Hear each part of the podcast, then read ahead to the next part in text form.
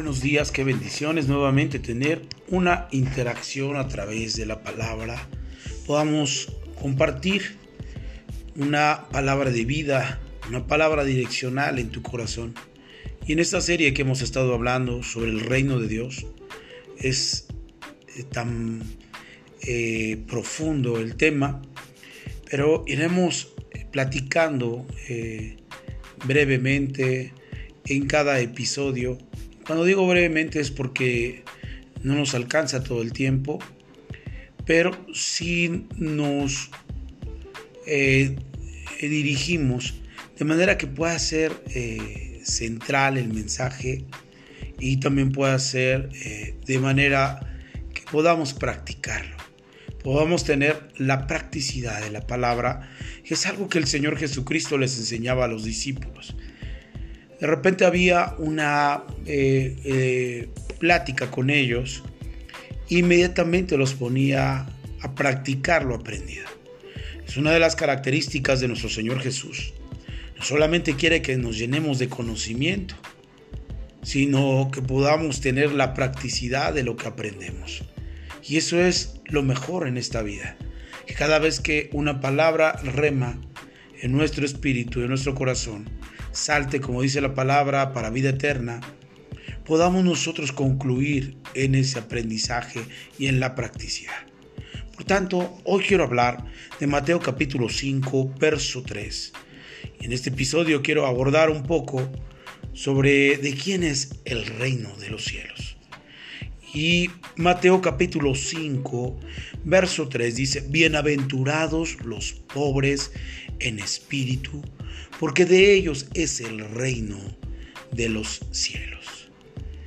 Es importante que denotemos que el escritor de Mateo siempre habla sobre el reino de los cielos, porque si ustedes recuerdan, todo judío no podía nombrar el nombre de Dios, porque para ellos era algo muy alto eh, el nombrarlo.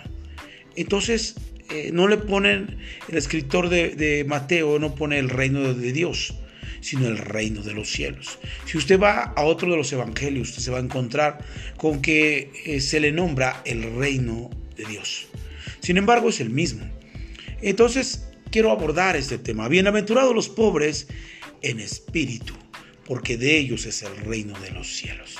Y aquí es muy importante que podamos entender lo que es la pobreza de espíritu que habla aquí.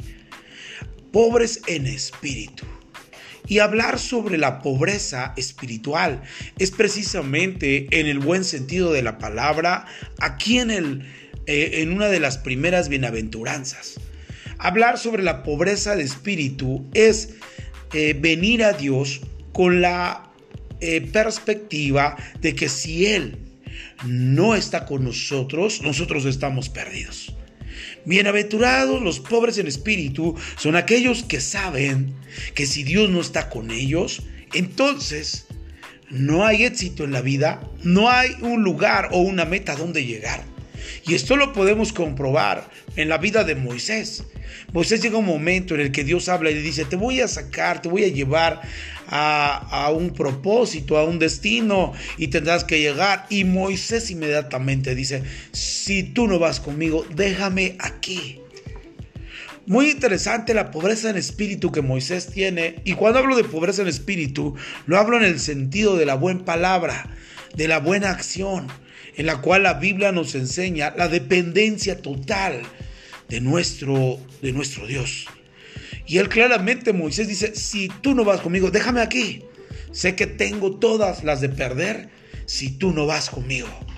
Y algo que debemos de hacer en nuestra mente y en nuestro espíritu, enseñándole día a día, es que la dependencia a Dios nos hace entrar al reino de los cielos. Nos pertenece el reino de los cielos cuando nosotros empezamos a dejar de creer en nuestras capacidades, en, nuestras, en nuestros dones y talentos natos que tenemos y empecemos a depositar esa pobreza espiritual y que solamente la puedes saciar con la riqueza de las grandezas de Dios.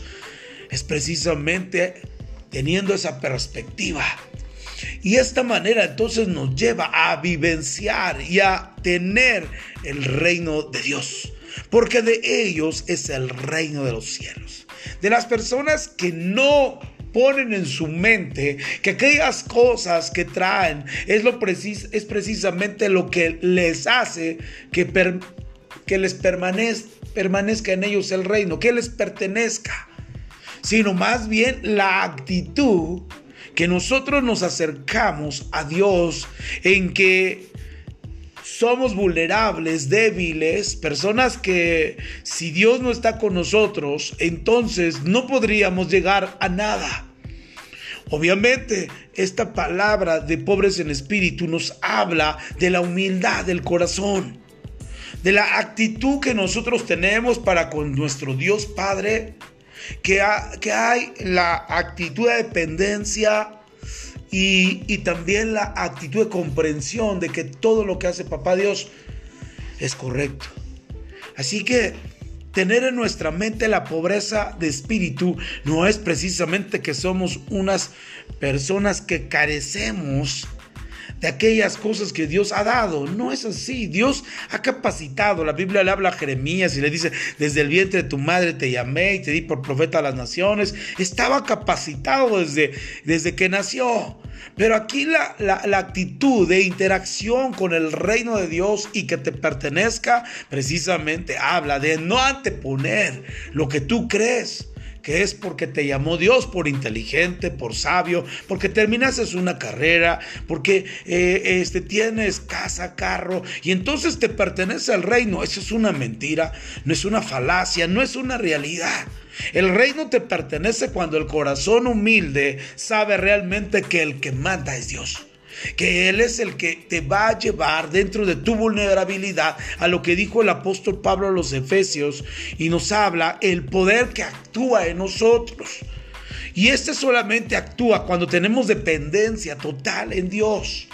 Cuando sabemos que ya entramos en un lugar o en una etapa donde no tenemos fuerzas humanas para poder seguir. Y entonces operan las fuerzas de Dios.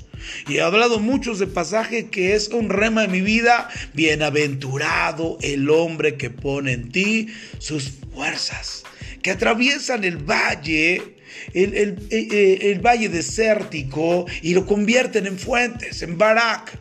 Esto nos lleva a pensar entonces que nuestra dependencia nos hace que podamos tener la perspectiva de tener el reino de Dios en nuestro corazón.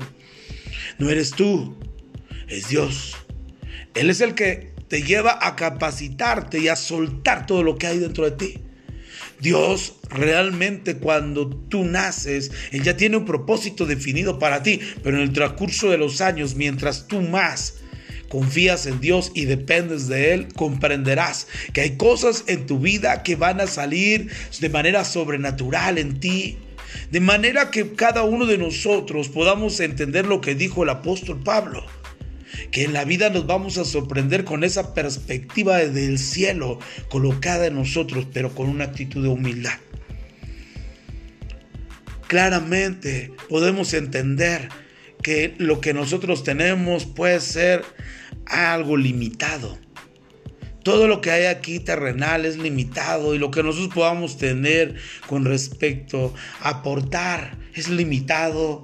Pero vivir las bienaventuranzas que habla Mateo capítulo 5, verso 3, doblemente feliz. Los pobres en espíritu son doblemente feliz. Feliz de que las cosas vayan marchando, feliz por la satisfacción espiritual que hay dentro que nos convierte en bienaventurados. Debemos entender esta parte, de manera que podamos ser bendecidos en esta acción. Quiero hacer una oración y dar gracias a Dios por la vida que Él nos ha concedido y tener la interacción, su palabra en el reino de Dios. Señor, gracias Padre te damos porque siempre estás con nosotros. Porque la dependencia, Señor, que tenemos hacia ti habla del sentido de la pobreza de espíritu, que a veces eh, nuestro corazón siente cuando tú no, cuando tú creemos que tú no estás y la dependencia y la gran necesidad de querer de ti. Eso nos lleva a concluir en una pobreza espiritual. Necesitamos, no, somos ricos en sí mismos. No somos ricos por todo lo que tenemos. Somos ricos porque tenemos una gran necesidad de Dios y vamos a Él, Señor, porque hay una pobreza que es saciada a través de tu palabra. Señor, ayúdanos a todos que podamos caminar en la vertiente poderosa de tu palabra y podamos tener ese clip, Señor, que, que proviene del cielo, de tu espíritu, de tu palabra, y podamos fluir en la gracia tuya. Señor, muchas gracias por esta hermosa, hermosa mañana. En el nombre de Jesús, amén. Que Dios les bendiga, que tengan un excelente día jueves. Hasta luego.